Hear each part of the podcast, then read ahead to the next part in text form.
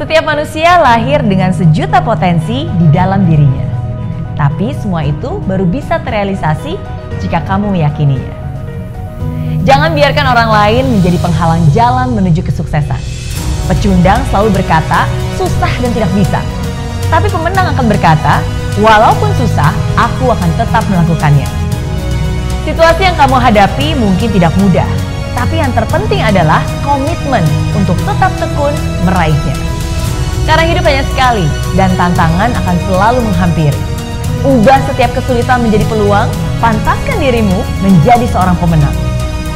Jangan lupa untuk sertakan Tuhan, bukan hanya untuk mencari jawaban di dalam kesulitan, tapi sertakan Tuhan karena dialah jawaban untuk setiap kesulitan.